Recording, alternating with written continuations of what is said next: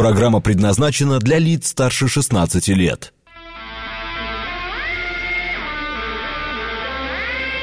Восемь часов 7 минут, пятница, июнь, день второй.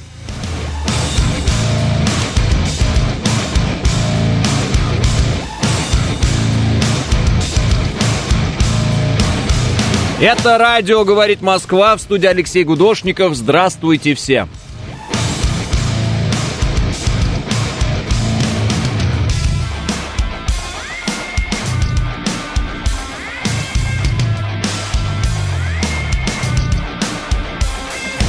Ну, вроде бы 3 балла пробки в Москве, не знаю, насколько это правда.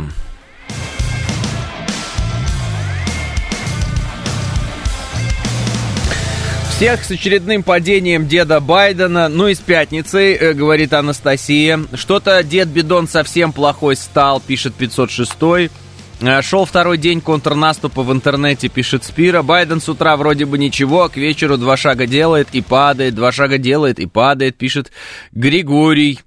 Да, кстати, сказали, что причиной падения Байдена стал мешок с песком. Ну, ты видел мою шутку по этому поводу, да? Спасибо тебе большое. Я уже смешно пошутил на эту тему у себя в телеграм-канале Гудошников. Кто хочет весело смеяться 5 минут, заходим в мой канал, и ваше настроение будет потрясающим. Канал называется Гудошников. Там очень-очень смешная шутка на эту тему. Рассказать? Нет? Все равно послушайте. Значит, причиной падения Байдена стал мешок с песком, Белый дом сообщает. А я говорю, который уже еле держится на ногах. Мешок с песком упал. Байден мешок с песком. В этом смысл, вы поняли. Уже посмеялись? Ну ладно, тогда. Тогда хватит. За что они так Байдена ненавидят. Почему раздельно ненавидят написано? Я даже не смог, вот, думаю, что же написано? Ненавидят. Что это за слово такое, навидят? Может, у них компромат на его семью есть? Воу. Там компромат. Есть же страшные фотографии вообще и видео разные с этим Хантером Байденом. Он мало того, что, ну, вы знаете, да, он там любит отдохнуть ярко. Но он же еще и вот это вот отдохнуть в кавычках любит с детьми. Есть фотографии. Ну, натурально. Просто на всякий случай, чтобы понимать, что такое Соединенные Штаты Америки и какая там правовая система, какие там честные суды, как там все равны перед законом. Я не могу просто эти фотографии показывать в эфире, потому что, ну, на мой взгляд, это фактически распространение, ну, детского вот этого, ну, вы поняли. А что я говорю? Это какая детская порнография, если честно, так вот откровенно. По-другому, наверное, и не назовешь. Ну вот есть этот Хантер Байден, есть у него эти фотографии, их публиковали там в рамках расследований журналистских, но на этом все и закончилось. Ничего, никаких проблем у Хантера Байдена нет. С другой стороны, понятно, почему папка такой управляемый. С таким компроматом на сына, на семью, наверное, и на Байдена. Наверное, у них они вообще как бы яблоко от яблони недалеко падает. Там же был какой-то... дневник дочери Байдена или что-то такое, который публиковали, где-то нашли, и она, в общем, в этом дневнике писала о том, что папа с ней зачем-то там принимал душ. И это ее чуть ли там не первое сексуальное переживание в жизни. То есть какая-то мрачная история, честно говоря. Ну, я не удивляюсь, на самом деле. Вот, может быть, все эти сериалы «Карточный домик» и так далее, они где-то преувеличивают ситуацию, а где-то, может, и преуменьшают. В том смысле, что... Когда люди от культуры, от мысли пытаются как-то, ну, осмыслить, уж извините за тавтологию, что же такое американская администрация вообще в принципе. Ну, может быть, они довольно точно попадают в образы этих людей, не те образы, которые они пытаются создать, да, эти люди, а те образы, которые у них на самом деле, кто они такие, их сущность. Ну, вот все же истории с этим, с Эпштейном, да, с торговлей людьми, детьми. Вот. И связанные с этим элитой американской и загадочной, в кавычках, смертью этого Эпштейна, все это уже давно расследовано. Об этом сказано много, но эффекта не имеет в итоге. Никого не посадили на электрический стул, ничего такого. Действительно, он недалеко падает, как мешок с песком, пишет Григорий. Ну вот видите, Байден все больше напоминает чудаковатого деда Лассара из полицейской академии. Да, комендант Лассард, по-моему, был, или Лассар, не помню. Фу-фу, давайте о чем-то хорошем, пишет Ильич. Ой, Ильич, не знаю даже. А у нас компьютер не работает один, да? А нам не могут звонить? А как мы трубку будем брать? Ты будешь брать трубку?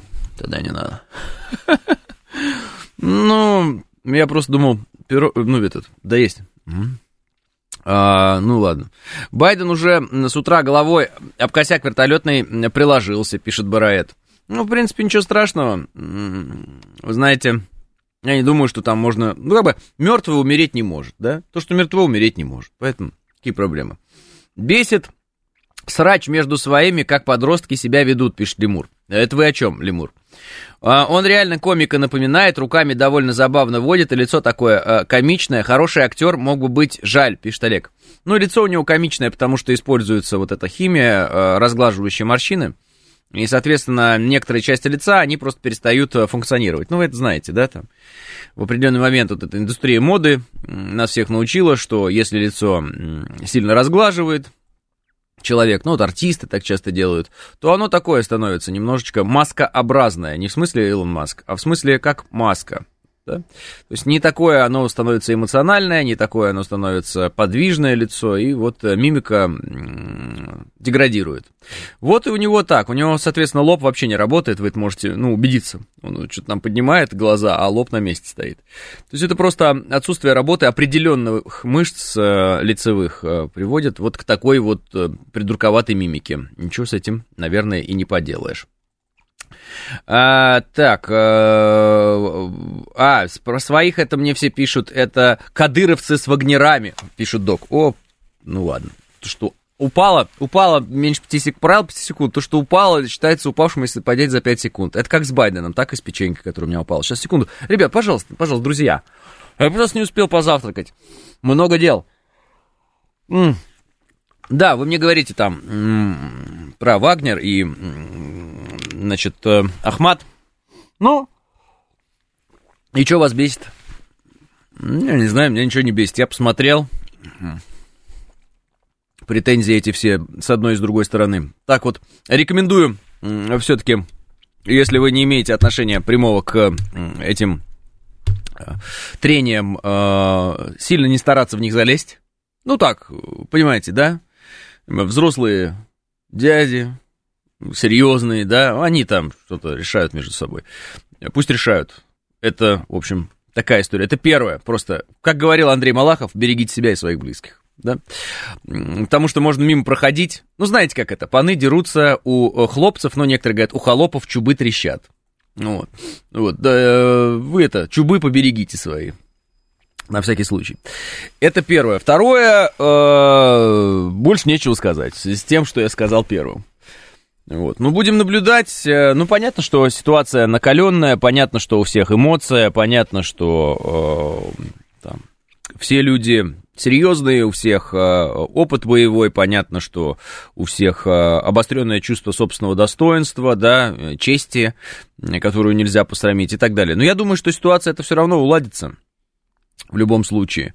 Вот. Но к какому выводу все сразу должны прийти, давно уже, что нельзя в интернете как бы говорить нехорошие вещи друг про друга, и все. И тогда не придется всем ругаться, и все. И все вопросы серьезные лучше решать вот серьезным же людям в разговоре не для всех. Ну вот я, честно говоря, такую позицию в большей степени разделяю и такую позицию поддерживаю. Ну вот есть какие-то разговоры, которые должны быть, состояться между серьезными и большими людьми, да? Они должны состояться без глаз посторонних людей. Вот и все, и без ушей, глаз и прочее, чтобы посторонние люди уже получали определенный там результат решения в результате некой договоренности. А в иных случаях все может быть вот именно в таком каком-то ключе, да, публичном, Я, например, любой вот эту такую публичную, да, историю я не поддерживаю. Ну, во всяком случае, во времена ведения боевых действий, вот так скажу вам. Наверное, когда мы всех победим и все будет хорошо, публичная политика — это интересно, в принципе, да, когда все тихо, спокойно, и хочется о чем-то поговорить, а поговорить не о чем, вот здесь вот публичная политика начинает играть, и это становится чем-то таким классным и интересным, и захватывающим. Ну, не «Дом же 2» нам обсуждать какой-нибудь там, да? Лучше уж обсуждать людей серьезно. Когда идут боевые действия, я все-таки считаю, что надо по-другому. Так, а если это на камеру, значит, так надо, пишет Спира. Не знаю. Надо, не надо, я не знаю. А уже сказали, что русские виноваты, что Байден упал, пишет заокеанский хозяин. Нет, еще пока не сказали. Сказали, что мешок с песком. Данила говорит, ТикТок войны, нифига не солидные люди. О, Данила, это вы так говорите, потому что вы это мне пишете в Телеграм. Вот, а я вообще не знаю, кто вы. Ну, и, естественно, я вас не буду там искать и говорить что-то там, почему ты так сказал, зачем ты так оскорбительное что-то мне сказал. Вот, смотрите как, ругаться, когда никто не знает, кто ты, где ты и зачем, оно, конечно, очень круто. Вот. Обзываться там ТикТок войсками, еще что-то, это очень круто. Но я вот смотрю, например, вчера отчеты, да, Аптела Лаудинова идут по Марьинки. Он говорит, что Марьинка уже на 70% освобождена. Также вчера в телеграм-канале, интересно, я нашел, называется «Фронтовая птичка», пошли новости по Авдеевке и попытки, ну, как я понимаю, значит, замкнуть эту Авдеевку. То есть с двух сторон наши атакуют. Вот. Я думаю, что будут результаты в ближайшее время. И я думаю, что мы все этими результатами будем гордиться и восхищаться, так же, как мы гордимся и восхищаемся результатами всех наших воинских подразделений, военных компаний и так далее. Вот. Я не... Вот как человек, которого... Оружие которого, если так можно выразиться, это только слово, да, и мысли, я стараюсь донести до всех одну... очень простую идею. Надо быть ближе и надо быть едиными, стараться, вот, а не сваливать вину на кого-то, кричать про кого-то, оскорблять кого-то. Вот это все не нужно. Я считаю, что это не нужно. Я считаю, что это лишнее и ни к чему хорошему не приводит. Конечно же, про семьи говорить и так далее, это вообще, на мой взгляд, всегда было недопустимо и должно быть и впредь недопустимо. Но это мой взгляд. Какой у кого взгляд у других людей, это они решают сами для себя. А можно как-то хохлов от Белгорода и Курска отодвинуть, чтобы они перестали утюжить наши города, пишет Андрей. Ну, во-первых, они, конечно... Вчера пытались, ну, вы знаете, да, ситуация Шибекина, пытались прорваться и так далее. По поводу Белгорода, то, что они утюжат, это вы хотите им на руку сыграть и изобразить, что они прям таких успехов каких-то достигли именно в городе Белгород или в городе Курске. Ну, ночью работало ПВО над Курском, и, насколько я понимаю, сработало хорошо. Да, противовоздушная оборона. Поэтому, когда вы говорите «утюжат Белгород и Курск», я не совсем вас понимаю. Есть ощущение, что вы хотите нас подтолкнуть к некой истерике и преувеличиваете те, в кавычках, достижения, которые есть у ВСУшников. Вот до Шибекина они достают. Достают, да. Делали они попытки, да, совершали вчера попытки. Но я могу почитать, чем эти попытки все закончились. Но вы и так все прекрасно знаете, чем эти попытки закончились. Не получилось у них ничего. По поводу того, будем ли мы это отодвигать, вы знаете, сидя в кресле на радио, наверное, я могу сказать, что надо это все отодвигать. Но отодвигать это все или не отодвигать, решать... нашим бойцам, вот, решать нашему военному командованию, военно-политическому руководству. И все это не прогулка с кофе в руках по столице нашей, абсолютно безопасному городу, прекрасному.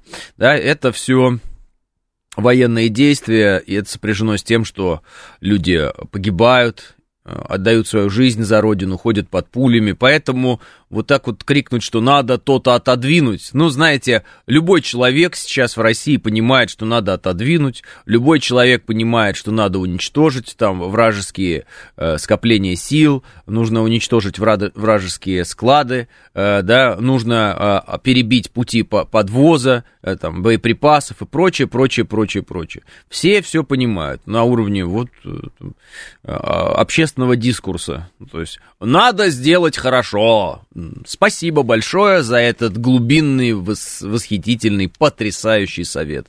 Будем тоже говорить, что надо сделать хорошо. Я не хочу уподобляться людям, которые говорят абсолютно очевидные вещи, простые и, ну, как бы простые по смыслу, но чтобы выполнить их, это очень сложно сделать. Вот, я не хочу их говорить с умным видом, изображая, что вот все остальные не понимают, и я сейчас кому-то глаза открываю. Мне не нравится такое позиционирование вообще информационное, кого бы то ни было.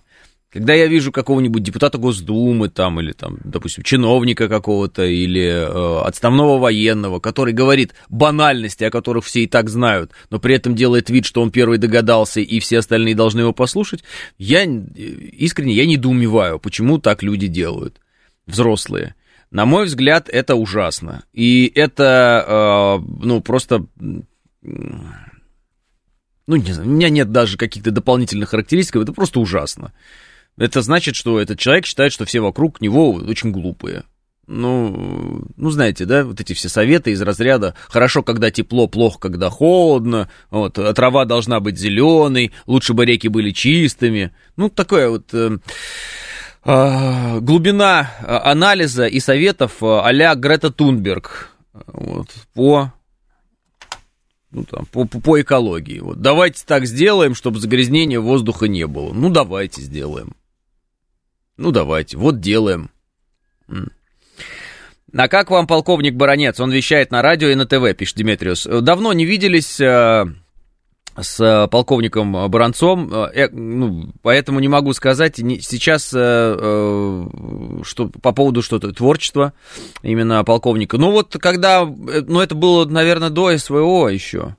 Так вот все встречи, которые были, очень интересный, веселый человек, вот, и с таким вот каким-то навыком хорошего общения с аудиторией, ну, то есть мне всегда интересно было, как он рассказывает, интересно было, как говорит. Почему-то вот после начала специальной военной операции как-то, не знаю, не пересекались мы, с чем связано, даже и не могу сказать, не знаю. «Чистый воздух лучше грязного», пишет Даман. Так, Маринку взяли штурмовые отряды 5-й бригады ДНР, 150-й МСД ЮВО, ДШРГ Русичи, отдельные батальоны МОБ-резерва 100-й бригады ДНР. Позавчера их оттуда вывели и завели тикток воинов Ахмата, якобы взятие их, пишет Данила. Данила, понимаете, в чем дело? Те люди, которые пытаются нам доказать, что, значит, у нас одни тикток воины, другие не тикток воины, что есть вот такие-сякие люди, я вам хочу сказать...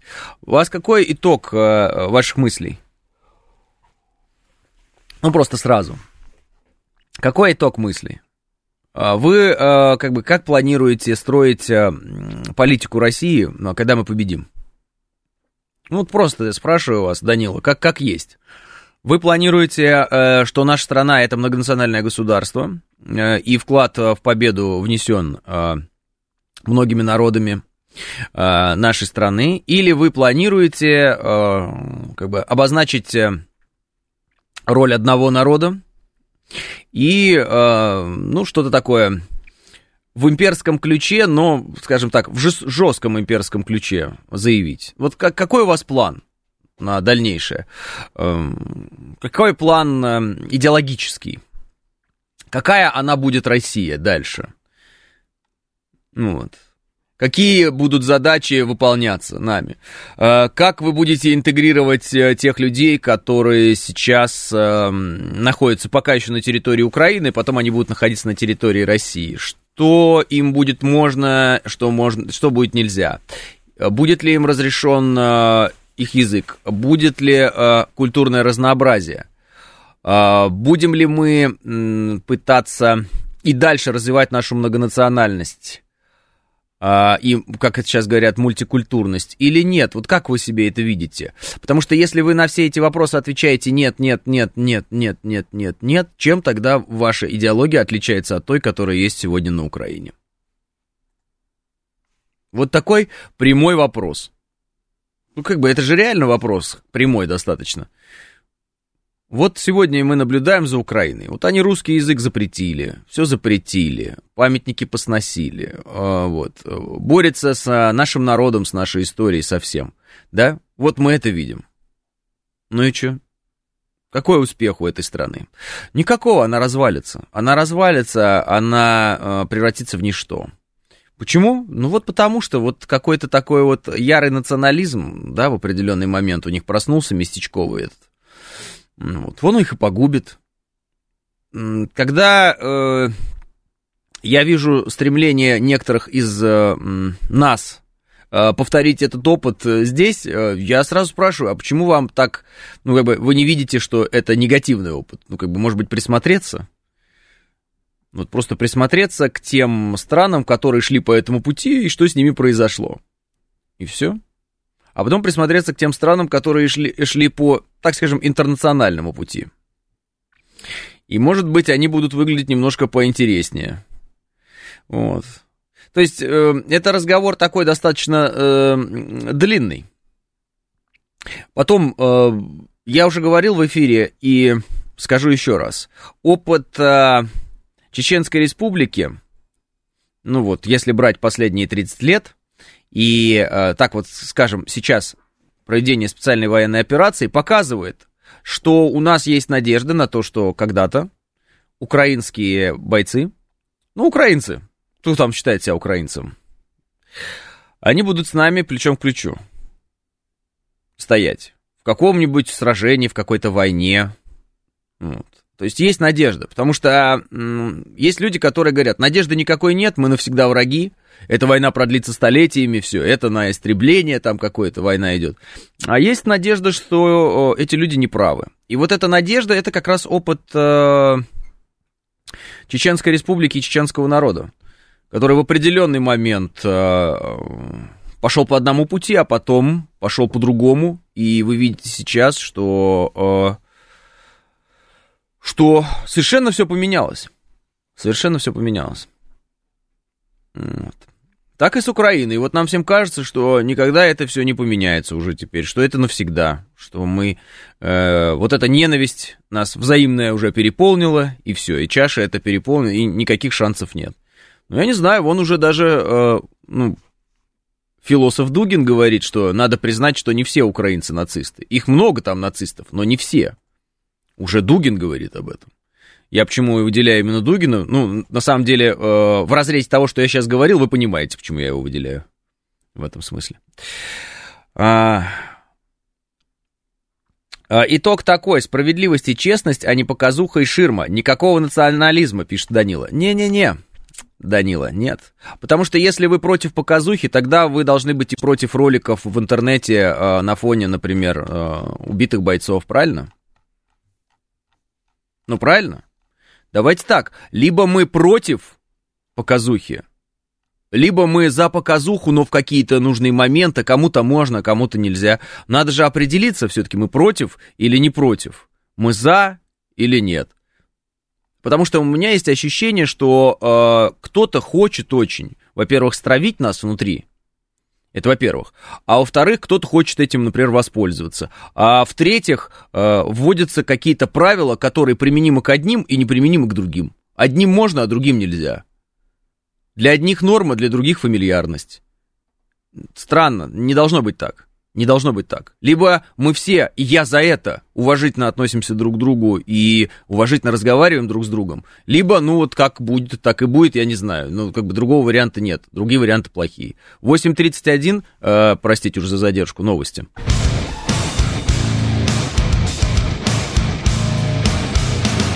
Восемь 36 в Москве, это радиостанция «Говорит Москва», 94.8, студия Алексей Гудошников. Всем еще раз здравствуйте. Малош... Молос... Туха, вот так вот, Малостуха, наверное. Вот-вот, а что там с Джамбетовым, например? А, ну то другое. И многоточие ставят. А что вы за меня отвечаете, если задаете вопрос? Или вы не хотите слышать ответ? Во-первых, мы вчера об этом уже говорили. Во-вторых, можно эмоционировать на эту тему, а можно попробовать цинично. Хотите цинично и разумно? Попытаюсь и еще раз изложить свою позицию. Представьте, завтра, например, Сырский. Допустим, Сырский каким-то образом выходит на контакт с нашими и говорит, готов сложить оружие, армия готова, мы истощены, вот, мы не хотим сопротивляться и не можем, вот, готовы, все, ребята, что там говорят в Киеве, нам неинтересно, что говорят в Вашингтоне, неинтересно, складываем оружие, сохраните нам жизни, простите тех, кого можете там простить, посмотрите, кто без военных преступлений, туда-сюда. Что будем делать? Ну, как бы, что вот если бы вы получили такое предложение, что бы вы делали? Я думаю, разумно было бы сказать, да, без проблем, складывайте оружие, выходите, все. Давайте, решаем. Кто без военных преступлений, ничего страшного там, ну, в смысле, домой. Кто с военными преступлениями, наказание, туда-сюда, 5-10. А если завтра какой-нибудь, ну, ладно, Сырский, это я еще много взял, вот, давайте кого-нибудь попроще, кто-нибудь, руководитель какого-нибудь там батальона или еще чего-нибудь такой, раз, ну, комбат какой-нибудь, говорит, слушайте, мы тут воевали на стороне ВСУ, сейчас поняли, что мы вообще дураки, что нас Вашингтон за нос водит, мы переходим на сторону России. Как действовать? Вот как действовать? Нет, мы вас убьем, не переходите на нашу сторону, или как? Значит, в военных действиях так. И опять же, пример Чеченской Республики. Те люди, которые вчера против тебя сражаются с оружием в руках, могут изъявить желание стать с тобой, с одной стороны, против других. И также с оружием в руках против них сражаться. Если это так, я считаю, что... ну, естественно, не во всех случаях, надо смотреть конкретно, но если возможно, то такое надо, в общем-то, таким надо пользоваться. Это надо использовать, да. Ну а что? Ну если, представляете, завтра бы Зеленский сказал, слышь, да давайте лучше вместе по Польше дадим там, вдруг. Вам бы не понравилась эта идея? Ну ладно, по Польше, может быть, и не понравилось бы. Ну вот вообще, вот представьте себе ситуацию. Поэтому, как мне видится, военные действия и вообще противостояние, да, это немного более сложная вещь, чем белое и черное. Понимаете, о чем я говорю? То есть там не такой контраст, как может показаться. Ну, на уровне окоп-окоп это, конечно, безусловно, черное и белое. Вон враг, вот мы. Да и то разные истории тоже рассказываются по поводу этого. Вот. А на уровне нам надо победить, и кто-то, например, берет и переходит на нашу сторону, ну и ладно, ну и прекрасно. Если он готов с оружием в руках ходить под пулями и доказывать, что он действительно изменился, вот, пожалуйста, вам, доказывайте. В чем проблема? Разве это плохо? Много добровольцев в Ахмат идут, а у нас, а так у них своя волна, пишет Николай. Конечно, много добровольцев, это правда, хороший центр подготовки и так далее. Тогда всех переписать и использовать в войне против натовцев, пишет Гар. Ну, вообще, это идеал того, что должно было бы произойти. Вообще-то, украинцы должны были, ну, как бы в самом начале специальной военной операции, верховный главнокомандующий Российской Федерации, президент Российской Федерации обратился к ВСУшникам, если вы забыли. И он сказал, ребята, мы все знаем про эти нацбаты, туда-сюда, вы их давайте решать с ними вопрос, а с вами мы договоримся. В том смысле, что нам-то делить нечего. Ну, оказалось, что нет, все-таки ситуация хуже. Что ВСУ уже давно прогнили, что они наполнены тоже нацизмом, что там этих нацистов в определенный момент тонким слоем, поэтому ВСУ размазали, ну и все. И, в общем, ничего хорошего из этого ВСУ уже не получилось. Но, тем не менее, намного лучше и удобнее, и менее затратной была бы ситуация, при которой, мы предположим, они бы сказали, о, хорошая идея, перестреляли бы всех этих нацбатовцев, так называемых, и все, и уже бы все было бы по-другому совершенно. Но нет, ситуация таким образом не сложилась. Она пошла по тяжелому сценарию, по жесткому сценарию. Вы этот сценарий видите своими глазами. Вот, поэтому мы имеем конфликт, да, по величине после Второй мировой войны. Вот самый крупный конфликт после Второй мировой войны. Так, Чечня нам еще аукнется со своими центрами подготовки, пишет Громозека. Громозека, знаете, то же самое говорят и некоторые люди про ЧВК Вагнера, что, мол, с их центрами подготовки они нам еще аукнутся. Значит, тут надо понимать следующее. Любая сила, которая, ну, как сказать, имеет, но и не имеет прямого подчинения, это, конечно, опасно. Почему? Потому что... Все знают, есть такое золотое правило, только государство должно обладать правом на насилие. Ну, то есть, все это знают. Монополия на насилие у государства. Когда есть другие центры насилия, это неминуемо приводит к деградации государства. Ну, вы понимаете, о чем я. То есть, например, вот в 90-е центрами вот этого насилия были, ну, там, бандитские разные группировки и так далее. И, например, человек мог договариваться с бандитами, когда он вел бизнес, чтобы его никто не трогал, а не, там, по закону просто вести свой бизнес. Yeah. Приходилось договариваться с бандитами. Бандиты друг друга убивали, они делили рынки там, у меня то, это наша точка, это не наша точка. Ну, представление у меня, конечно, вот здесь немножко сейчас вот киношное я вам даю, но, тем не менее, это ясно. То есть, было распределение сфер влияния. Вот. И полиция, ну, судя по таким там, и по документальным фильмам, и по художественным фильмам, полиция там играла, ну, такую роль какую-то, не очень-то важную. Это значит, что государство в 90-е, по сути, потеряло монополию на вот это насилие, на физическое воздействие. Любая такая история, она опасна, на самом деле. Поэтому, когда, например, мы видели кадры с... Ну, помните, предатель один перебежал там на сторону Киева, а потом в подвале там скотчем головой привязан был. Когда мы видели эти кадры, одни обрадовались, другие расстроились. Обрадовались кто? Кто сказал про возмездие, да, предателю, типа Иуда, вот он получил. Расстроились те, которые сказали, ребят, ну, понимаете, какое дело? Вот нехорошо, потому что получается, что без суда и следствия. А это значит, что вот... Значит, монополии-то нет, значит, решения нет, значит, вот, ну, нехорошо.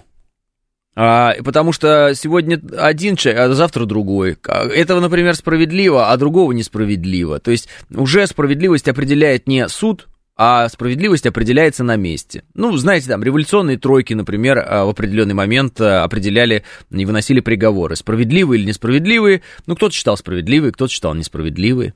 Вот. Но они имели такую возможность выносить эти приговоры на месте. Ну, и выносили. Иногда правильно, иногда неправильно.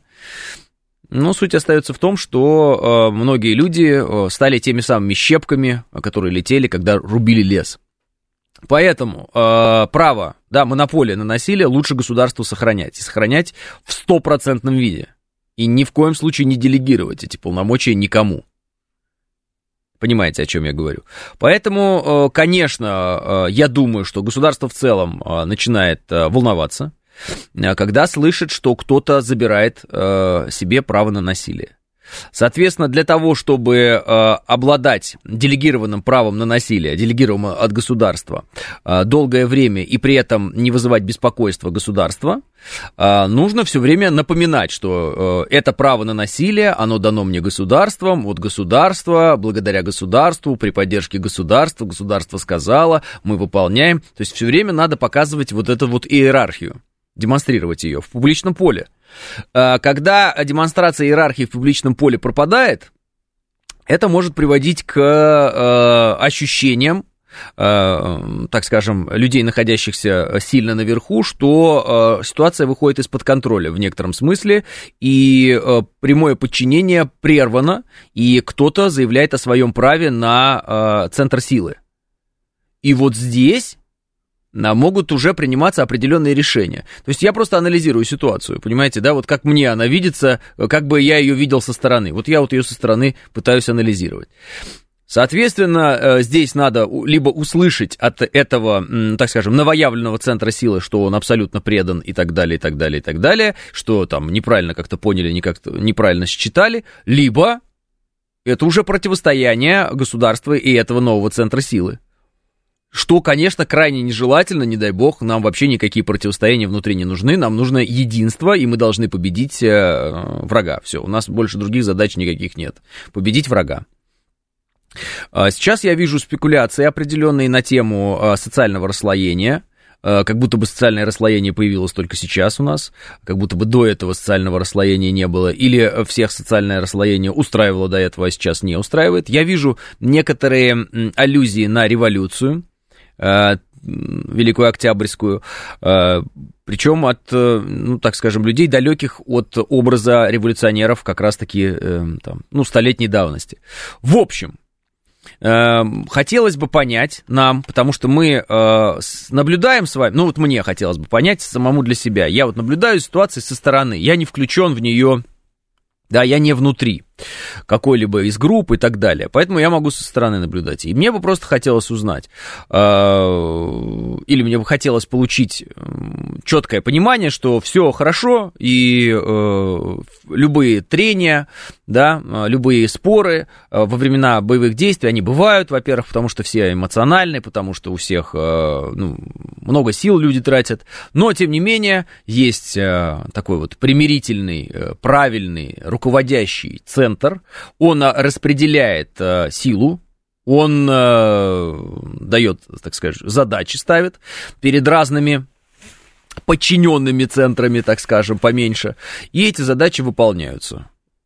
Ну, как на максимум возможностей тех или иных центров вот этой вот силы или исполнения определенных задач, назовем их так. Естественно, поскольку у нас есть президент, у нас есть, он же верховный главнокомандующий, и президента мы выбирали на выборах, я считаю, что таким центром, да, вот, арбитром, человеком, и не только человеком, а именно вот как функцию, если рассмотреть, должен быть, конечно, президент. И так всегда было. И я думаю, что так всегда будет.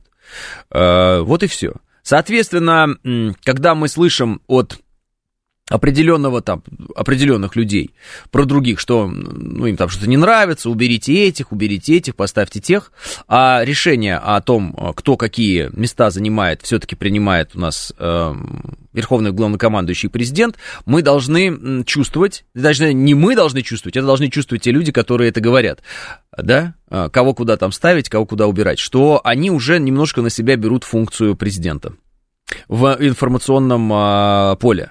А этого делать нельзя. Понимаете, да? То есть, вот, например, есть радиостанция, да? Вот у радиостанции есть главный редактор. Главный редактор определяет политику радиостанции, главный редактор определяет, кого уволить, кого не уволить, кого наградить, кого там поощрить. Ну, вы поняли. Если вдруг я начинаю в эфире говорить, мне вот не нравится вот там ведущий один, его надо бы уволить и заменить, это нарушение корпоративной этики, более того, это фактически вызов главному редактору будет из разряда «я вот решил управлять радиостанцией». Но я не главный редактор и не был им назначен, и никто не признавал того факта, что я главный редактор. Почему я начинаю вдруг исподволь пытаться управлять радиостанцией? У людей возникнут вопросы. Правильно? Правильно. Соответственно, дальше уже руководство будет принимать решение по этому поводу, как бы поговорить со мной, например, сказать мне: Лёш, а почему ты так вот говоришь про коллег? Вы равны, у вас же ведь равный вес, вот ведущий, ты ведущий, почему ты позволяешь себе говорить так? Почему ты решаешь, что тебе можно? Мне так вот кажется, что вот этот ведущий плохой. Послушай, это тебе кажется, например, это твое дело, а я-то решил, что ты ведущий и он ведущий, например. Вот и все. Это мое решение, я главный редактор, я знаю, я вижу, я смотрю, как ты работаешь, смотрю, как этот человек работает, мне нравится, как он работает. Ты хочешь сказать, что я принял неправильное решение? Да, вы приняли неправильное решение, но я хочу тебе сказать, что я принял абсолютно правильное решение, а ты, может быть, просто не видишь всей картины. Понятное дело, ты же не главный редактор, откуда ты можешь видеть всю картину? И все. То есть вот такая история, понимаете, да, о чем я говорю? А с другой станции была другая политика, уволили и станцию, и редактора, пишет Нилс Майкл. Допустим, да. Но это проигравшая сторона. Это вообще была, это была проигравшая сторона. Единение бедных и богатых ради спасения нации, это и есть фашизм, пишет Роман Попов. Что? Роман Попов, вы вообще такое говорите? Единение бедных и богатых ради спасения нации и есть фашизм. Что? О чем вы вообще? Единение народа, народного ополчения Минина и Пожарского, когда простые люди и княжеского рода вот, объединились для того, чтобы выгнать поляков из Кремля, никакого отношения к фашизму, как вы понимаете, не имеет, потому что даже и фашизма-то тогда никакого не было. При этом это было народно-освободительное движение, где народ объединился с властью и дал по сусалам, значит, этим всем нехорошим полякам, засевшим в Кремле. Вот. И тогда мы победили. Поэтому, когда, Роман, вы пишете какие-то вещи из разряда «если богатые объединяются с бедными, это фашизм», какие-то у вас странные представления о жизни, как мне кажется. Вот. Поймите правильно, так можно написать: «если люди дышат воздухом, это фашизм», потому что фашисты дышали воздухом. Ну, все дышат воздухом. Фашизм определяется не объединением богатых и бедных. Просто имейте это в виду. Ваши радиостанции, если вам что-то не нравится, то вы можете уволиться. А у меня есть одна страна, и мне некуда идти, это мой дом, пишет Котопёс. А вас это вообще, Котопёс, и не касается, то, что я сейчас говорю. Вы не центр силы. Вы не назначены кем-то на какую-то должность. Котопёс, вы, как бы вам сказать, я вам говорю про людей, которым дают определенные, открывают определенные возможности и дают разрешение на действия. Вы здесь вообще ни при чем, как и я. В рамках страны. Мы в рамках страны с вами... Какое мы право на насилие с вами? Никакого, ноль вообще, вы что? Нет, нет, я вам говорю о таких центрах силы, как, ну, допустим, ну, если в военном смысле, вот ЧВК Вагнера, там, да, Ахмат, спецназ, ну, это, ну, не знаю, руководство Министерства обороны, руководство Росгвардии, то есть это... Люди, которым делегируются определенные полномочия, и они эти полномочия выполняют в соответствии с указаниями Верховного Главнокомандующего. Вот, понимаете, да, о чем разговор? Вот, и здесь мы с вами, ну, где мы вообще? Мы в этой формуле нигде примерно, вот. Мы только наблюдаем за этим. И я говорю, что когда вдруг создается ощущение некого противоборства среди этих центров, когда создается ощущение некого противоборства, да, одних людей против других, в какой-нибудь информационной кампании одних против других, возникает вопрос, а зачем кто-то пытается взять на себя те функции, которые на самом деле всегда были функциями арбитра? Если вдруг Верховному Главнокомандующему в какой-то момент не понравится, как кто-то что-то делает, у него есть все возможности этих людей поменять. Все возможности. Понимаете? Более того, у всех людей, которые сегодня обладают возможностью применения силы, делегированной силы, то есть им разрешили, им делегировали это право применять силу. У них у всех есть возможность напрямую поговорить с президентом. Обратите внимание, у нас нет, конечно, мы кто? А у них есть. Понимаете? И если им что-то не нравится, или у них не получается друг с другом договориться, или слишком какие-то страсти разгорелись, они могут ведь решить это за столом вот в рамках общения с Верховным Главнокомандующим, который им дает задание. Задание начать специальную военную операцию, задание продолжить специальную военную операцию, задание завершить специальную военную операцию. То есть вот все вот эти разговоры из разряда «а что бы нам ни сказали, а мы все равно будем идти до Берлина» — это нереально, это невозможно. Это неправда. Это неправда. Неподчинение ни к чему хорошему не приводит. Махновщина никому не нужна. Все. Почему любая армия мира, любая, это всегда четкая иерархия и четкая структура. Почему это всегда четкое подчинение? Потому что по-другому не работает. Потому что вот, ну, орда, в хорошем смысле этого слова. Ну, потому что так должно быть. Потому что вертикаль. Действует только вертикаль во времена военных действий. По-другому не работает. ни Великую Отечественную войну, ни Отечественную войну 1812 года, ни народное ополчение Минина и Пожарского, которое идет освобождать там Кремль от поляков. По-другому не работает. Все, вертикаль. Как только вертикаль сыпется, как только появляются разные центры силы, как только начинается разброд и шатание, вот, в итоге это все приводит к там, тем событиям, которые у нас развернулись в результате окончания Первой мировой войны. Ну, так скажем, после Первой мировой войны. Приводит к тому, что центры силы начинают друг с другом внутри кусаться, и страна рушится. Вот и все.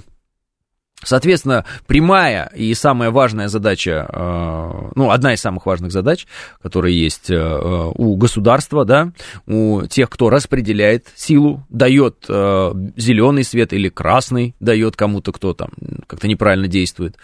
Вот. Прямая задача сделать так, чтобы все было сбалансировано и все работали в одном направлении. И, безусловно, признавали иерархию. Безусловно. Все.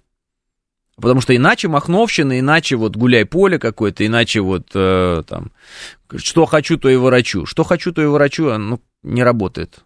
Так не получается.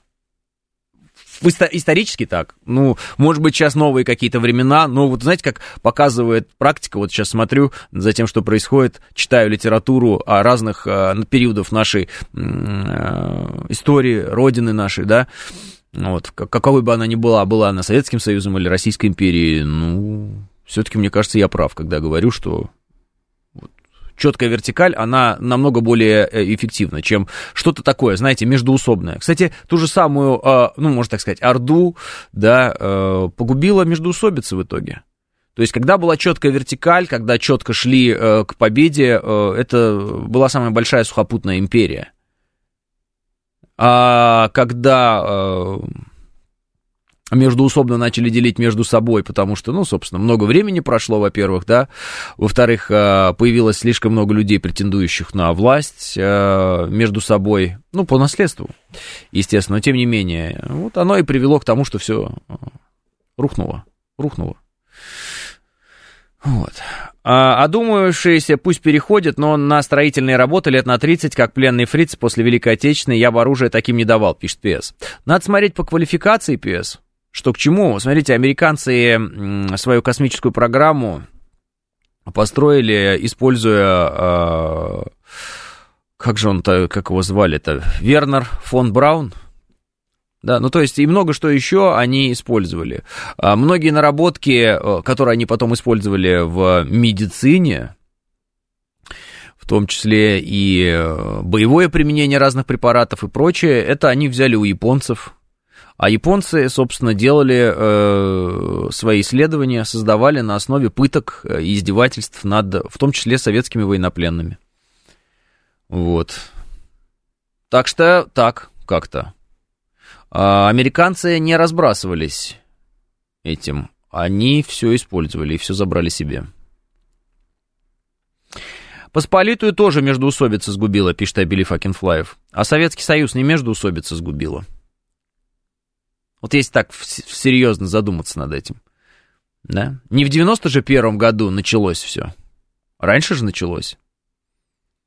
И междоусобица раньше началась. Все знают, кто жил в регионах, ну, отдаленных, знают, когда началась эта междоусобица. Вот. И события разные были. А все было, знаете как? Это мы кормим Москву. Нет, это мы кормим Москву. Это мы кормим Москву. Все считали, что они кормят Москву. То есть, когда все говорят, вот Украина, конечно, смешно рассказывала, что она кормит Москву, все убеждены, что они кормили Москву. Вы думаете, одна Украина, что ли, в этом убеждена? Когда Лайма Вайкуле говорит, что она кормила Советский Союз, это ведь ее убеждение, как и любых вот таких же людей из Прибалтики. Они почему-то думают, что они какой-то Советский Союз где-то кормили. У нас про новости, ребята, не забыли? Сходи, наверное, позови. Лайма Вайкуле всех кормила. Правильно, это вот такое, знаете, вот и в Казахстане такие люди есть, и в Узбекистане с такими утверждениями есть люди, там, и где только их таких людей нет. А на самом деле мы все строили большую страну, и все друг друга кормили, на самом деле. Но националистам это пойди докажи. 9:00 новости. Программа предназначена для лиц старше 16 лет. 9:05, пятница, июнь, день 2.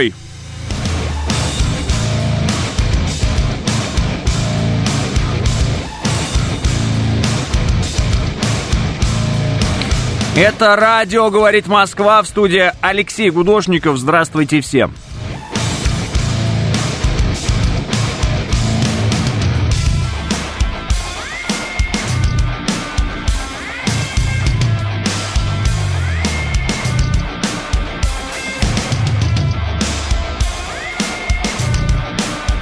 Андрей Грибанов говорит: гибель империи всегда связана с тем, что женщины перестают рожать, а в армии служат наемники, а граждане заняты развлечениями. Ничего вам не напоминает?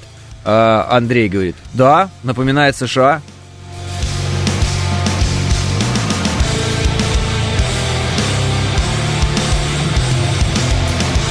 Олег Клейменов говорит: а Пригожин не был назначен. Ну, то есть вы думаете, что, например, у нас там спецназ Ахмат или ЧВК Вагнера могут заходить на любой участок фронта по собственному желанию, и им такие: да, конечно, заходите, а не потому, что так решает, ну, например, наше руководство.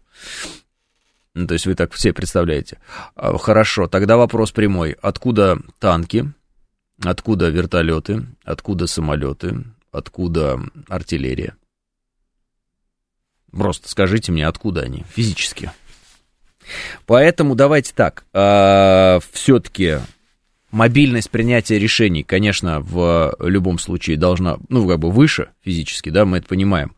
Почему? Потому что более автономная сама система, да, но при этом ваше заявление о том, что это там не назначается, не подчиняется, ну, оно как бы...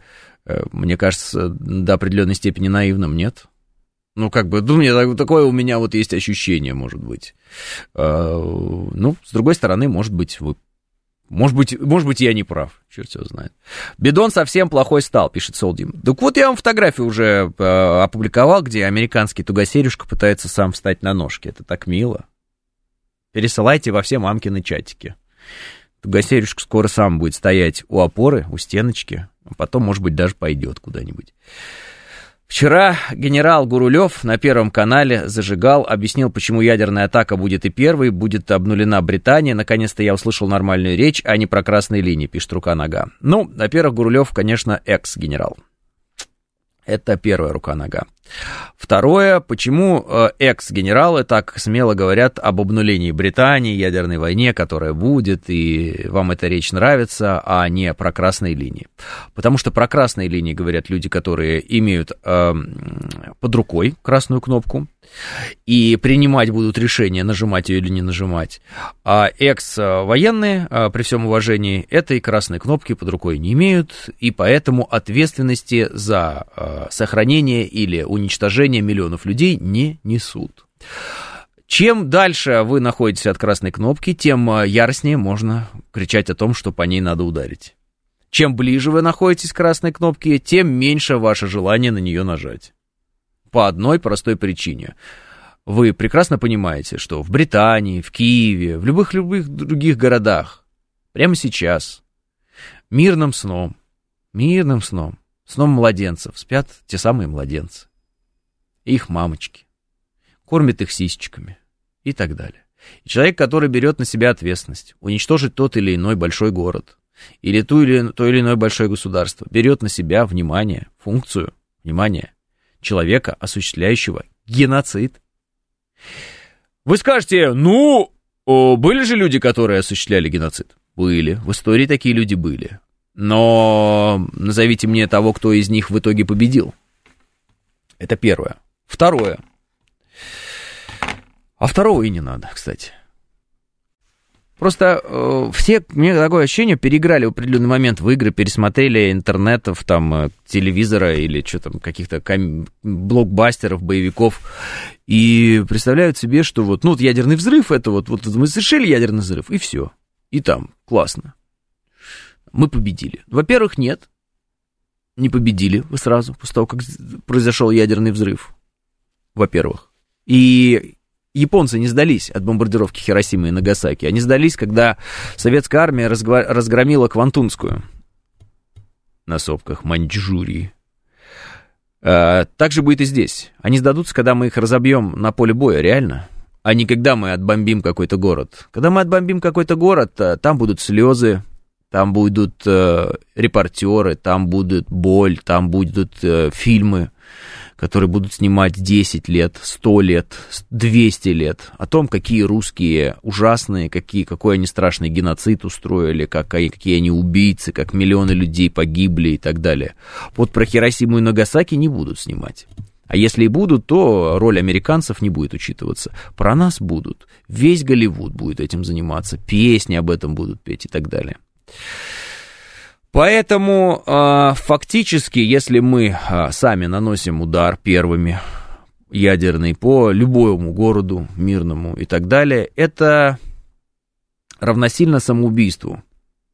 Не в том даже смысле, что нас убьют, а в том смысле, что статус Северной Кореи по сравнению с этим это рукопожатный статус для Запада, условно говоря. Ну, мы не ориентируемся на Запад, кому он там руки жмет, кому он там не жмет. Но смысл будет такой. Мы навсегда убьем себя, прям убьем себя в информационном смысле, и никогда не сможем ничего вообще сказать. Ну, мы будем говорить, мы будем пытаться что-то говорить, но это навсегда. Понимаете, есть пока только одно государство, которое применило ядерное оружие по мирному населению. Это США. Наша задача сделать так, чтобы урон для США от бомбардировок мирных городов ядерным оружием был настолько серьезным, насколько он может быть. А это сделать можно только информационно. Только информационно, больше никак. Это козырь в наших руках. Понимаете? Точно такой же козырь, как когда немцы начинают оперяться, там что-то крыльями размахивать и кричать, как они будут оружие поставлять. Мы им сразу говорим: ребята, вы уже поставляли оружие, ваши танки уже здесь были. Ну и вы знаете. До добра вас это не доведет. Вы ведете себя так, как будто бы вы все-таки потомки нацистов, а не тех, кто боролся с нацизмом в Германии. Вот с американцами та же самая история. Они могут хоть 300 тысяч раз кричать «ГУЛАГ» в нашу сторону. Хиросима и Нагасаки. Хиросима и Нагасаки. Убийцы мирных людей. Убийцы детей, убийцы кормящих и беременных матерей — это американцы. Это люди, осуществляющие геноцид. Бомбардировка Дрездена — это геноцид. Это делали западники. Все. Вот куда надо давить, вот. Просто, конечно, когда идут боевые действия, кажется, что боевыми действиями все и ограничивается. Нет. Боевыми действиями все не ограничивается. Не ограничивается. Еще есть смыслы. Смыслы, которые будут формировать общественное мнение, общественное, и наше о себе, и всех остальных людей на земле, о нас десятилетиями и столетиями. Поэтому наша концепция применения ядерного оружия — это встречно-ответный удар. Если по нам летят ракеты, мы запускаем тут же ракеты. Все, вариантов других не предвидится. Поэтому, когда экс-военные, отставные, что-то подобное говорят, это то же самое, как экс-военные в Польше рассказывают, как они завтра будут Калининград захватывать. И вот это вот все. Это, конечно, невероятно интересно и наверняка поддается дикому цитированию где-нибудь в странах Запада, но понимать надо следующее. Реальная возможность применять или не применять ядерное оружие есть у одного человека. Зовут этого человека Владимир Владимирович Путин. Это наш верховный главнокомандующий, наш президент, избранный. То есть мы доверили ему свои голоса, мы доверили ему, верили ему судьбу нас и наших детей. Понимаете? А не эксперту на телевидении, даже пускай и экс-генералу. Мы экс-генерала не выбирали на телевидении. Это его мнение. Мы с уважением относимся к каждому мнению, потому что если мы будем не уважать мнение другого, то кто будет уважать наше мнение? Но это лишь мнение. А когда вы говорите про красные линии, что вам это не нравится, а то, что вот по Британии будут бомбить, так всем всегда нравятся громкие заявления. Чтобы вы понимали, в политическом контексте громкие заявления и угрозы называются, есть специальное слово, это называется, прямо вот слушайте, как это называется, популизм. Это называется популизм. Вот популизмом заниматься не надо. Просто не надо и все. Ну, кому-то, если нужно, ну, есть какие-то задачи, например, эти задачи ставятся, нужно именно сотрясать информпространство. Ну, я так понимаю, такие задачи сейчас стоят перед Дмитрием Анатольевичем Медведевым с определенного момента. Обычно у нас эту функцию выполнял Владимир Вольфович Жириновский, а сейчас эту функцию выполняет Дмитрий Анатольевич Медведев. Кстати, у него очень здорово это получается делать, он будоражит толпу там, за океаном и прочее. Ну, и нашим людям нравится, многим, да, как он там... бичует Запад. Нравится. Вот такая задача. Вот. Но мы должны понимать, что сказать, задача бичевать словом, да, бить, это одно, а в реальности принять решение о бомбардировке ядерной того или иного города, там, да, или ракетном ударе ядерном, это вообще другое. Это вообще другое. Кто из вас готов? Вот мы перед вами поставим 10. Да ладно 10. Одну беременную женщину. Вот поставим и скажем, убей ее, и закончатся военные действия. Убьете? Ну вот просто вопрос вам в лоб. Сами себе представьте ситуацию. Убей ее. Ну, допустим, вы очень кровожадные, и вы такой, да вообще убью. 10 поставим. Вот 10. 10 беременных женщин. Убьете, чтобы закончились военные действия или нет? Ну, вообще нормальные люди не убьют. Понимаете? А ядерная бомбардировка — это именно вот такой неизбирательный удар по всему живому. Абсолютно неизбирательный. По старикам, по женщинам, по детям, по каких-то там собачкам, кошечкам. Ну, мне как бы не очень интересна судьба собачек и кошечек, но тем не менее. Я знаю, что некоторые у нас любят собачек и кошечек больше, чем людей. Бывает такое. Вот поэтому собачек и кошечек еще сюда приплел. Вот, поняли, да, о чем говорю? Не путай убийство и политику, пишет Евгений. Я ничего не путаю, Евгений. А вы, Евгений, разворачиваете свою мысль для того, чтобы быть понятным, потому что совершенно непонятно, что вы мне написали. Я вот говорю, я ничего не путаю. И убийство не путаю, и политику не путаю.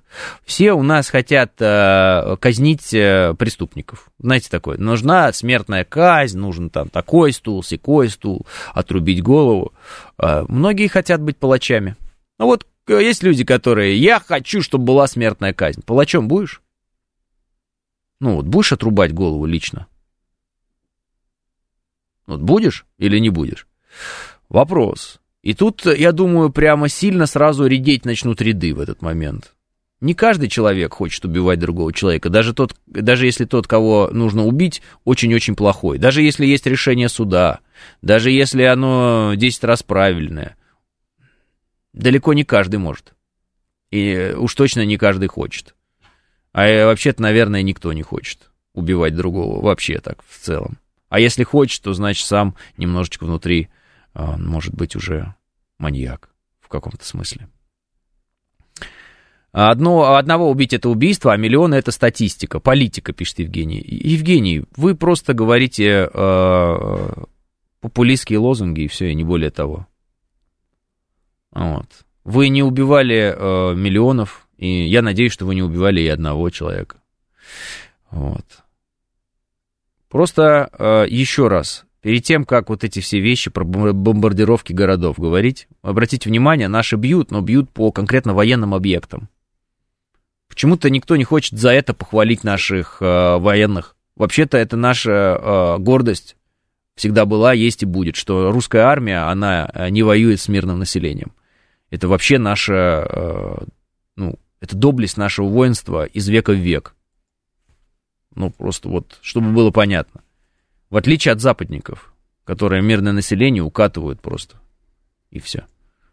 А да, конечно, есть часть мирного населения, которая этого не понимает и в спину нашим стреляет. Да. Мы знаем это все, мы все прекрасно видим и понимаем. И все эти какие-то сумасшедшие, которые рассказывали, как они там отравили солдата нашего, еще что-то. Мы это видели все. Ну, они не ведают, что они творят. Чего говорить? Они вот, как дети малые, дураки, обманутые. А наш солдат, наш офицер, вот, вынужден. Несмотря на то, что он видел, а видел он, наверное, очень много плохого. Несмотря на все это, он сохраняет лицо и сохраняет человечность. И не превращается в зверя. Хотя, наверное, невозможно, да, не превратиться в зверя при таких обстоятельствах. Но вот задача такая очень сложная, и она, обратите внимание, выполняется нашими бойцами вообще-то. Ну, конечно, наверное, единичные случаи какие-то есть, но я уверен, что этих людей наказывают. Во всяком случае, в советской армии их наказывали за что-то такое неподобающее.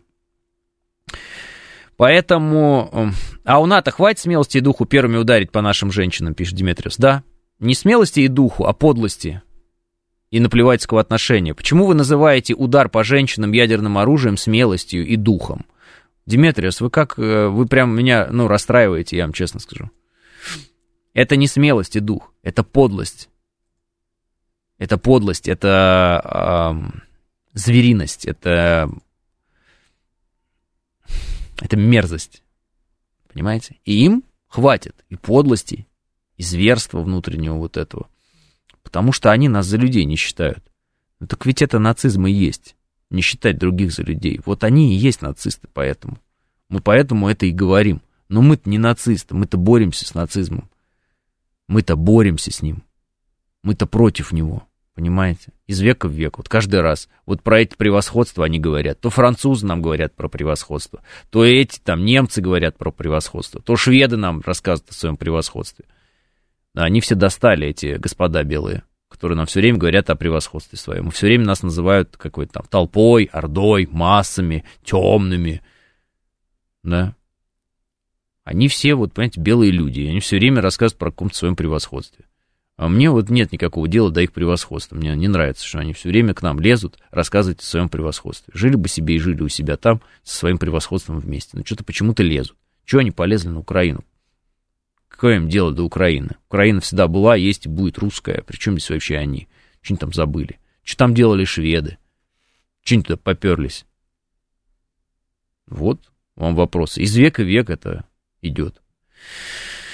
Они уже били по Японии, пишет Солдим, конечно. Я говорю, по Японии, Хиросима и Нагасаки, бомбардировка Дрездена. И кроме Дрездена там много городов было уничтожено, просто Дрезден такой стал символом, как и в Японии, да, Хиросима и Нагасаки. Токио сожгли дотла со всеми людьми вообще, кто там был, сожгли дотла. Это их специфика, они так работают. Если бы у нас не было ядерного оружия, я еще раз это хочу сказать, мы бы уже сейчас были под ковровыми бомбардировками НАТО здесь вот, в Москве. Нас бы убивали очень жестоко. Имейте в виду. Это просто то, что я все время хочу донести. Нас бы убивали очень жестоко. Без каких-либо сожалений. Нас всех убивали. Ваших жен, там, мам, пап, детей. Вообще никого бы не пощадили. Прям долбанули бы так, чтобы все бы здесь в крови было бы и ничего бы не осталось. Это их стилистика. Они так работали в Ираке, работали в кавычках. Они так расправились с Югославией. Вообще плевать. Вообще плевать. По городу поперли просто, по столице. Причем явно не по военным объектам, а вот вообще в принципе. Вот вообще в принципе давайте вот просто все крушить. И снаряды с обедненным ураном, которые там на 60 поколений просто убивают землю. И все, что вокруг, и люди рождаются с... тяжелейшими заболеваниями, и долго не живут дети. И это. И здесь они Украине эти снаряды с обедненным ураном поставили. Во всеуслышание об этом заявили, сказали, это обычные снаряды, мы уже их использовали. Ну, классно. Поэтому да, никаких сомнений. Нас они не пожалеют. Нас они будут взрывать, убивать всеми доступными ими методами. Почему мы так не делаем? Потому что мы свет, а они тьма. Все. Не может свет действовать теми же самыми методами. Не может и все. Просто не может. Поэтому грозные вот эти все там заявления ведущих, экспертов и так далее о том, что вот давайте бомбить там, Париж, сравняем с землей, еще что-то. Нет, этого не будет. Этого не будет именно потому, что у нас руководство разумное. Если бы наше руководство было таким, какое в Киеве руководство, так и было бы. Было бы вот сейчас и ядерная война, и все что угодно. Но у нас разумное руководство. Нам реально повезло. В этом смысле, поэтому будет сложно, но мы останемся добром. Вот. И потому и победим. В итоге. Все равно победим. Потому что мы добро, а они зло. Потому что они сожрут себя изнутри. Плюс ко всему. Я боюсь, что светлыми методами мы их не одолеем, пишет Макс. Все боятся, что светлыми методами не одолеем. Но никаких других вариантов нет. Иначе зачем было их одолевать? Просто так, посоревноваться, мы на футбольный матч пришли. Это же столкновение идеологий, это же столкновение взглядов. Это же... Все же говорят, что это экзистенциальный конфликт. Все же говорят, что это мировоззренческий конфликт. Ну, если бы у нас мировоззрение было как у них, зачем бы мы с ними сталкивались? Правильно? Как раз такие люди, у которых мировоззрение такое же, как у западников, и задаются вопросом, а зачем вообще нужно было начинать специальную военную операцию? Они и понять не могут, именно поэтому это и истинная причина их непонимания, если задуматься. Они говорят, а зачем вообще это все надо было начинать? Зачем? Ну, не зачем, а почему? Потому что все, столкнулись. Два мировоззрения. Понимаете? Вода и камень. Лед и пламень, стихи и проза. Ну, вы поняли. Все, сошлись. По-другому никак. И вот оно. И я утверждаю, что мы добро, а они зло. И потому, что они говорят, потому, какие виды вооружения они используют, как они их используют, по каким объектам они используют, как они относятся к мирному населению. Я прихожу к выводу, что... Когда я утверждаю, что мы — это добро, а они — это зло, я не лукавлю сам перед собой. И я это говорю не потому, что я говорю о нас с вами. Ну, знаете, как это бывает. Ну, как бы своих надо подбадривать, там, вот это все, потому что... А потому что оно реально так и есть. Мы действительно не делаем, как они. Мы действительно не ставим, не закрываемся. Наша армия, наши бойцы не закрываются, как щитом, мирными жителями. Ну, нет этого. Мы действительно не хотели вести боевые действия в городах. Это их идея с этими фортеця, они все это превратили в укрепрайоны города, и поэтому такие ужасные там последствия и в Артемовске, как он выглядит, да, и Мариуполь, как брали наши, тяжело вся эта история разворачивалась. Там Марьинка, это вообще лунный кратер какой-то. Почему? Потому что это их. И это их идея. Они с нами в чисто поле биться не пошли. Понимаете, о чем разговор? Они в чисто поле с нами биться не захотели. Они в городах сидят.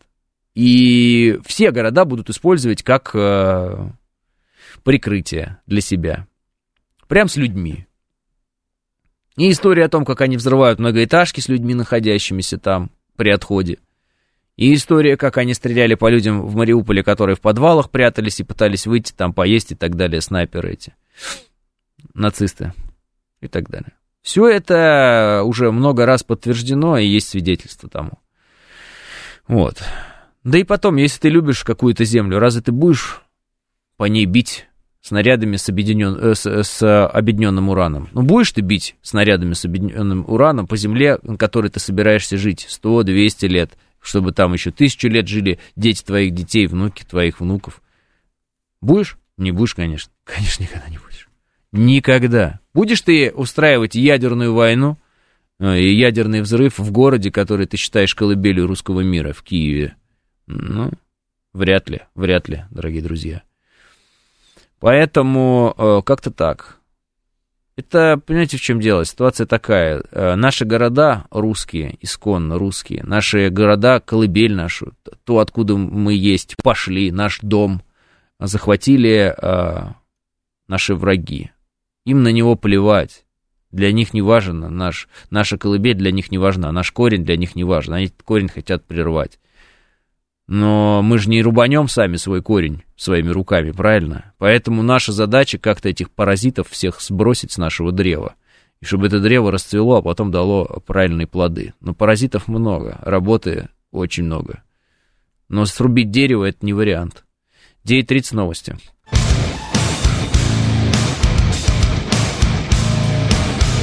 9:35 в Москве, это радиостанция «Говорит Москва», 94.8, студия Алексей Гудошников. Всем еще раз здравствуйте. Вот мне один слушатель пишет, вот ты вот наших пожалей, а не их. Ну, вы правда, когда приходите вот ко мне, я не знаю, вот мимо шли, наверное, слушали радиостанцию первый раз, меня, может быть, и такой, ты наших пожалей, а не их. Типа, вы считаете, что я вот так сильно люблю британцев там, да, и вот... не люблю наших, и такой, сижу здесь, вот, злой, значит, на наших, и мне не жалко, орды русских, вот такой, да, я там, агент Британии здесь.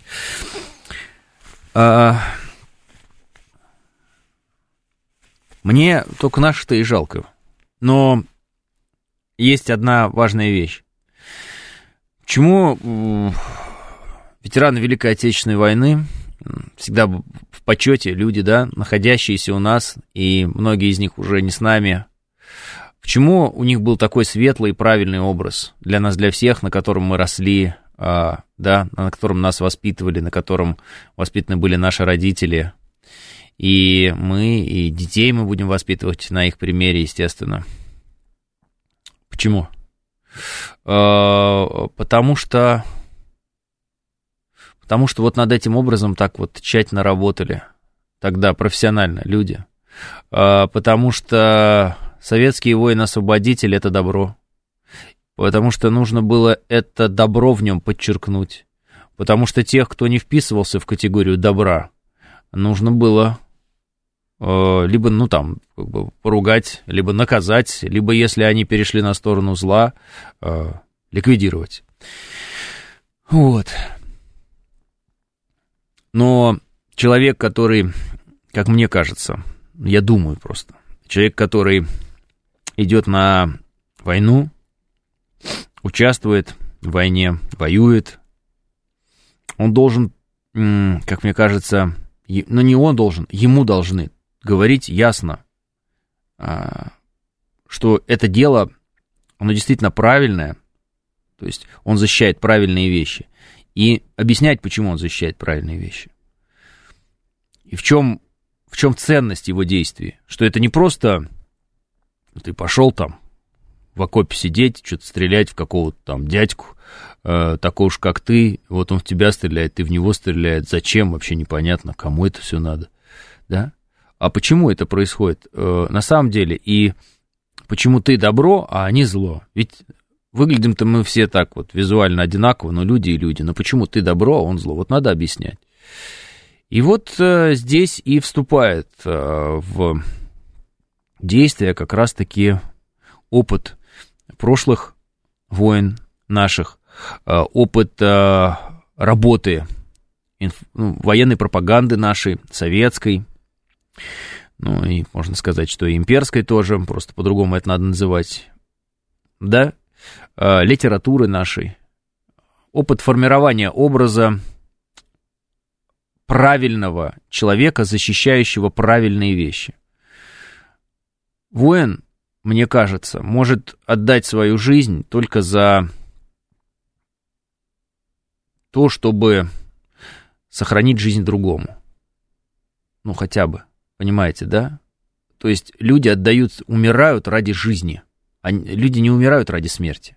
Вот, люди умирают ради жизни, бьются за жизнь детей своих, за жизнь жен, за жизнь народа своего, за жизнь людей. Они на стороне жизни, на самом деле. То есть, казалось бы, он с оружием в руках, он лишает жизни других, да? Но при этом, парадоксальным образом, он должен знать, что именно он за жизнь. И если он разит этого врага, то это помогает в итоге сделать так, чтобы жизнь в итоге оказалась спокойной, правильной, и детям ничего не угрожало, и женщинам ничего не угрожало, и так далее. Если солдат будет думать, что он часть чего-то, что уничтожает города, стирает с лица земли детей, женщин, стариков, будет ли у него ощущение правильности своих действий? Будет ли у него ощущение, что он на стороне добра? Будет ли он считать, что он спасает жизнь? Или он будет чувствовать себя машиной убийства, которая просто проливает кровь и не знаю зачем, не знаю почему и вообще. И вообще, за что ему умирать тогда? Так-то, если задуматься.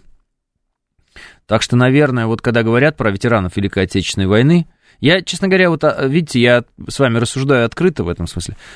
Про ветеранов Великой Отечественной войны говорят, да, что вот они за нас сражались, чтобы мы вот мирно жили, чтобы у нас мирное небо над головой было и так далее, чтобы мы жили, чтобы мы жили. То есть они отдавали свои жизни за то, чтобы мы жили, чтобы жизнь была. Жизнь была. А какая жизнь на планете, где ядерная война произошла? Ну, какая она? Ну, наверное, не самая хорошая. А какая жизнь на Земле, где какие-то негодяи там снарядами с объединенным ураном это все обстреляли? Наверное, никакая.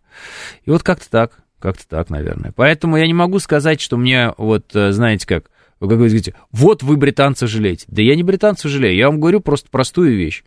Вот есть город, в нем есть люди, люди разные там. Есть дети, есть женщины, есть беременные, есть там инвалиды, старики какие-то. И когда кто-то говорит, что надо ударить по такому-то городу ядерным оружием, он себе представляет просто какие-то постройки, и вот этих построек нет.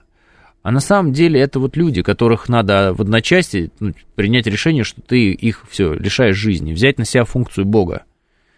И эти люди никогда не держали оружие в руках, понимаете, да? Они, может, и никогда и не помышляли что-то говорить про нас плохое, и никогда бы не стали с нами воевать или что-то такое. Вот. Поэтому, если, понимаете, ледоруб настигает какого-нибудь плохого человека, который грозил убивать русских, это одно. И это, ну, ледоруб я просто взял здесь, наверное, неуместно. Ну, в общем, если такое справедливое возмездие настигает какого-то политика, который угрожал истребить русский народ, это здорово. И это правильно. Но если вы вместо того, этот политик, который угрожает, вместо того, чтобы справедливое возмездие ему устроить, просто убиваете людей, которые даже решений никаких принимать не могут, просто убиваете их миллион. Ну, вы тогда американская армия называетесь, вы тогда США. Но если вы США номер 2, то зачем вам надо было бороться с США номер 1?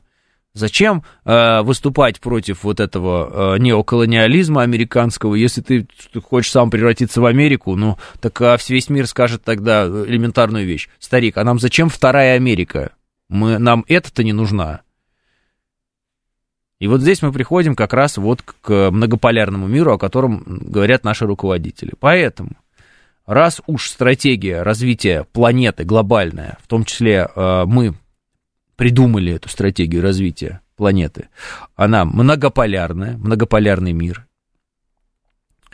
Раз уж мы за то, чтобы не было гегемонов, которые всех просто принуждают действовать так, как им выгодно, силой оружия, наша задача разбить, сломать эту историю, но при этом не разбить и не сломать всю планету.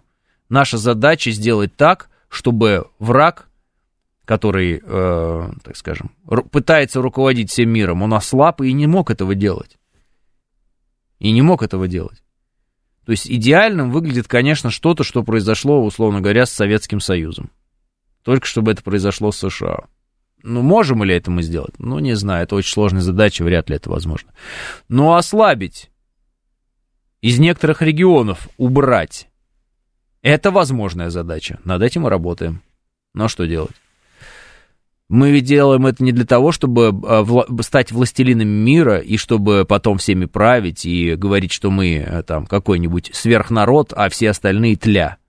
Мы-то ведь это делаем для того, чтобы мир был справедливее на самом деле, чтобы он был многополярным, чтобы наш голос учитывался, чтобы нас не ущемляли, чтобы не было геноцида русского народа, который осуществляли в Донбассе. Да, по сути, Запад и осуществлял, мы же понимаем прекрасно. Мы же бьемся за справедливость, правильно? Как биться за справедливость несправедливыми методами? Ну. Мы не в руинах только благодаря ядерной триаде, пишет Владимир Бонд. Абсолютно с вами согласен, Владимир. Я на самом деле со всеми с вами согласен. Просто я даже на самом деле не вижу спора между нами. Но когда люди говорят, а вот тебе что, получается, жалко британцев? Нет, мне жалко нас, если мы не сможем сделать мир лучше. а наша задача сделать его лучше. Мне жалко весь мир, если американцы с их неоколониализмом все-таки возьмут верх. Мне жалко весь мир. Ну, мы все будем жить в ужасном мире, где вот трансы и всякие там извращенцы будут лезть в глаза нашим детям, детям нашим будут менять пол. Там. Мы будем все стоять на коленях перед какими-то движениями, потом вставать, потом опять что-то прыгать и бегать, какой-то фигней заниматься и прочее. В общем, я не хотел бы жить в мире, которым руководит Запад. У Запада есть много разных классных вещей, хороших, но я бы не хотел, чтобы Запад забирал мою волю. И я бы не хотел, ну, во всяком случае, если это когда-то произошло, чтобы это продолжалось. И я думаю, что справедливость наших требований о безопасности нашего государства, и не только нашего, нельзя никак подвергнуть сомнению. То есть мы справедливо требовали, и мы справедливо говорили, и нам отказали совершенно несправедливо. Потому что нас хотят убить, да? Но мы-то никогда не заявляли, что мы их хотим убить. Да и мы и не хотим их убивать. Мы хотим, чтобы нас увидели и услышали. Чтобы нас перестали пытаться убивать. Вот. Мы хотим дать отпор. Это не значит, что мы хотим превратиться в них. Правильно или неправильно? Многополярность — это бред, только единоначалие конструктивно, пишет Андрей Грибанов. Андрей Грибанов. Есть такая организация, называется БРИКС. Несколько лет назад у многих она вызывала смех. И говорили, что она развалится. Об этом говорил, например, кстати, и ныне покойный Сергей Доренко. Он так со смехом к нему относился. Ну, к этой организации БРИКС, кому она нужна. Сейчас есть ощущение, что все по-другому. Сейчас есть ощущение, что многие страны хотят присоединиться к БРИКС. Всем интересно. Сильно вырос Китай. Вот. И много еще кто сильно вырос. И мы начинаем задумываться о том, что, может быть, многополярный мир — это на самом деле и не бред никакой. А может быть, как раз-таки единоначалие, которое было сформировано в результате распада Советского Союза и сформировалась вот эта гегемония единоначалия в виде царивших на всей земле, да, глобально Соединенных Штатов Америки, может быть, вот это бред. Может быть, это и есть концлагерь, в который мы в какой-то момент попали. Может быть, американцы впервые в мире, в истории человечества создали глобальную империю. То есть мы все говорим про карты, там, империи, российскую, монгольскую, там, британскую. Ну, круто-круто. А что, если американцы первые сделали империю, которая вообще весь земной шар покрывала, в принципе? Что, если так? И что, если сейчас происходит крушение этой империи, и первый, кто... ну, одни из первых, кто решил этому сопротивляться, это мы. Что, если мы сейчас находимся в состоянии...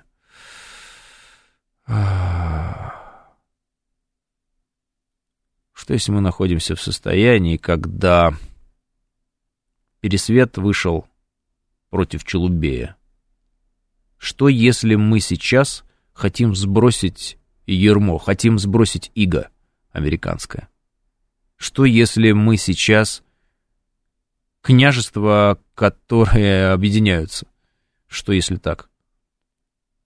Что если так? Может, оно, конечно, и не так, а может, оно и так. Черт его знает. Но если так себе представить, что если американцы на самом деле создали глобальную империю в определенный момент, они уже правили всем миром, действительно, и все было у них тип-топ, но оказалось, что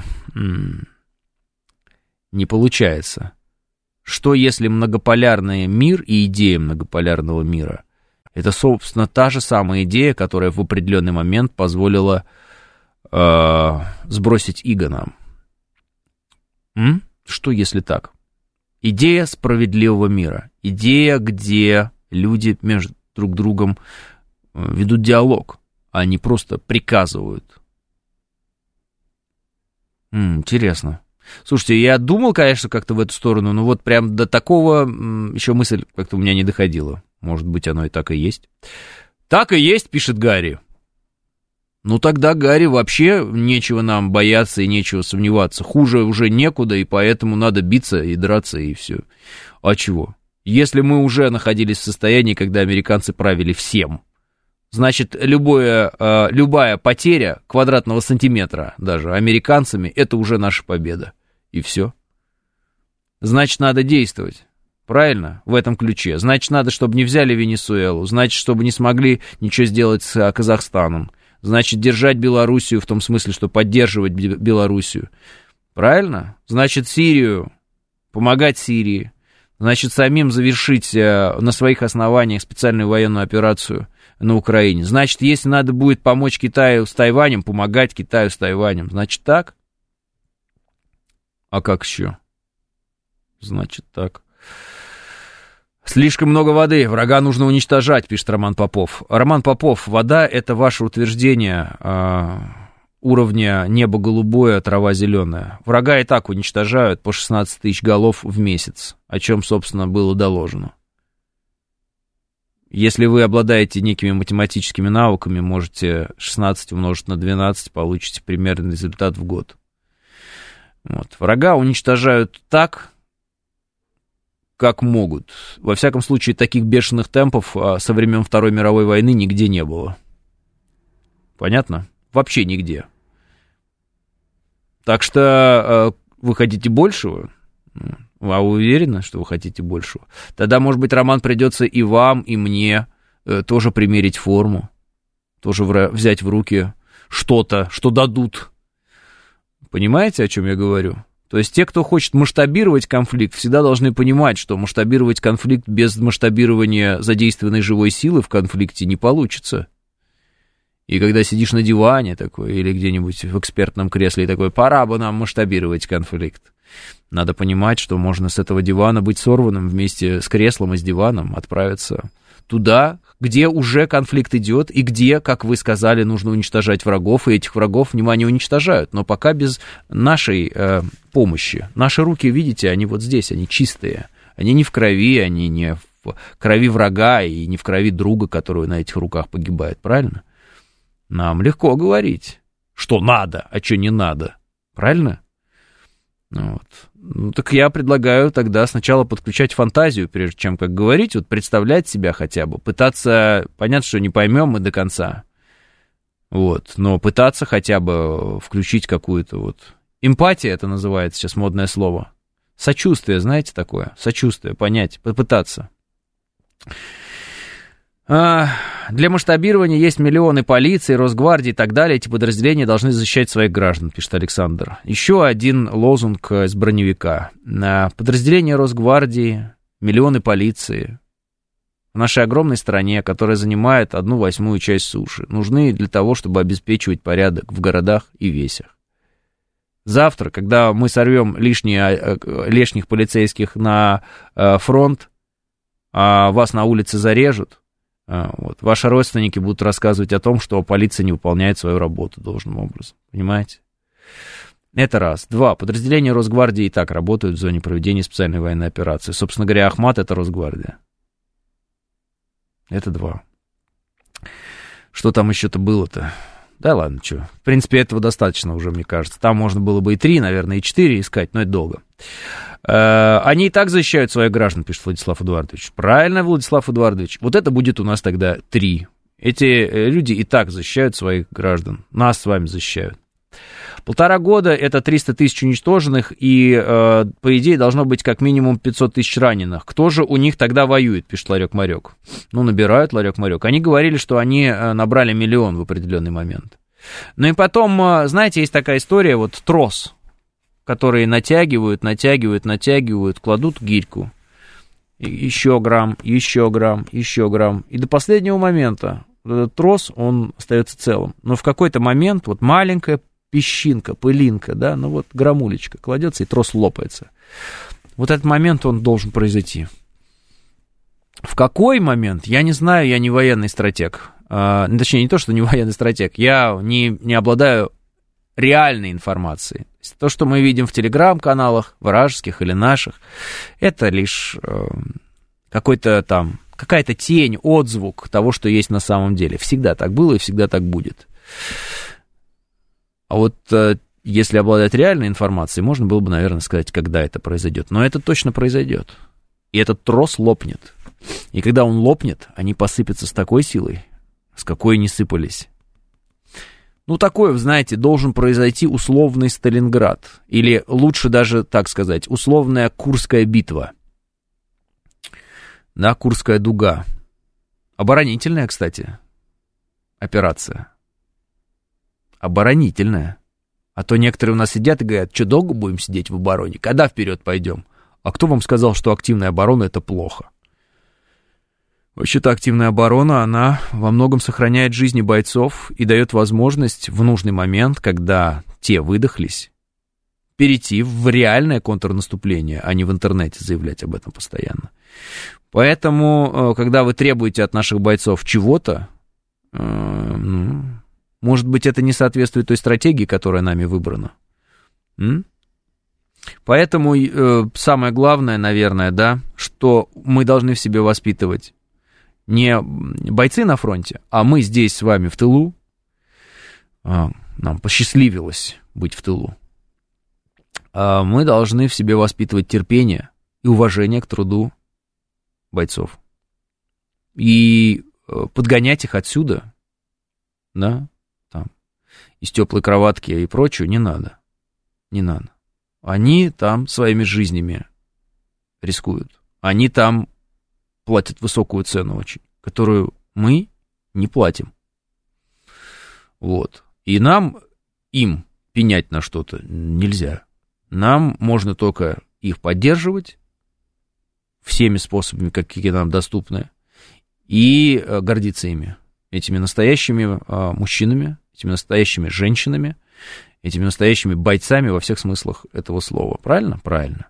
И верить в них, и надеяться всегда. И ждать, когда они обретут то, за что они борются, а они добудут свою победу для всех, для нас. Но свою. Это будет в первую очередь их победа. Правильно? В первую очередь.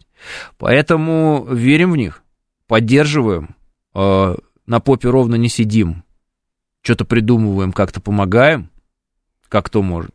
Правильно? Кто-то словом, кто-то делом, кто-то словом и делом. Мы помогаем.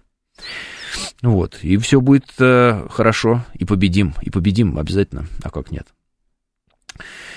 А вы слышали, что Буданов психологически взял Крым, пишет Юрий? Не слышал, но уже смешно.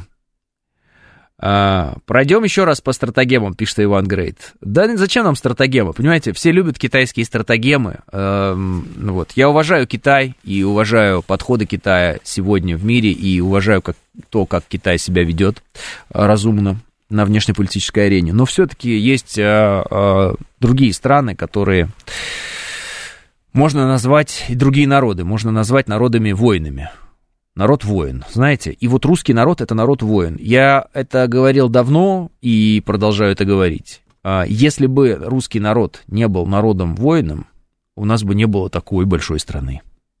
При таком, надо сказать, достаточно скромном по количеству населения. Русский народ — это в первую очередь народ-воин. Вообще, в принципе. Единственный момент, мы обычно, как народ, мы спим. Ну, типа медведь. Спим и спим, никого не трогаем. Лапу сосем, нам хорошо. Но обязательно кто-то приходит и в эту берлогу начинает палкой тыкать. Ну, вот дотыкались. Вот. У меня нет никаких сомнений, что русский народ победит. Потому что русский народ никогда, вообще никогда не сдавался и никогда не проигрывал. И это знают все в мире. Кстати, китайцы как раз про нас и говорят, что русский — это народ-воин. Другие это знают. Мы просто это забыли в определенный момент. Но это так. Это наш культурный код, если хотите, который мы обычно после окончания любых боевых действий прячем так далеко, чтобы самим себе не напоминать о нем, потому что аж самим становится страшно от себя, какие мы есть. Но это так. Просто знайте это. Это в вас, это никуда не денется. Поэтому сегодня, когда, например, приезжают журналисты из места проведения там специальной военной операции, говорят, а мы думали, что герои закончились в книжках про Великую Отечественную, а вот они рядом с нами. Вот это и есть. Никуда не делся никто. Никаких таких плохих поколений новых у нас нет. Это все те же самые люди, это тот же самый народ. У них один и тот же корень и один и тот же набор, та же самая кровь. Понимаете, о чем я говорю? Это воины реальные. Они разбудили зверя, так сказать, в нас. И я думаю, что для них это ничем хорошим не закончится.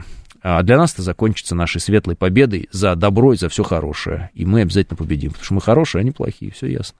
10:00. Я прощаюсь с вами до понедельника, и да пребудет с вами сила.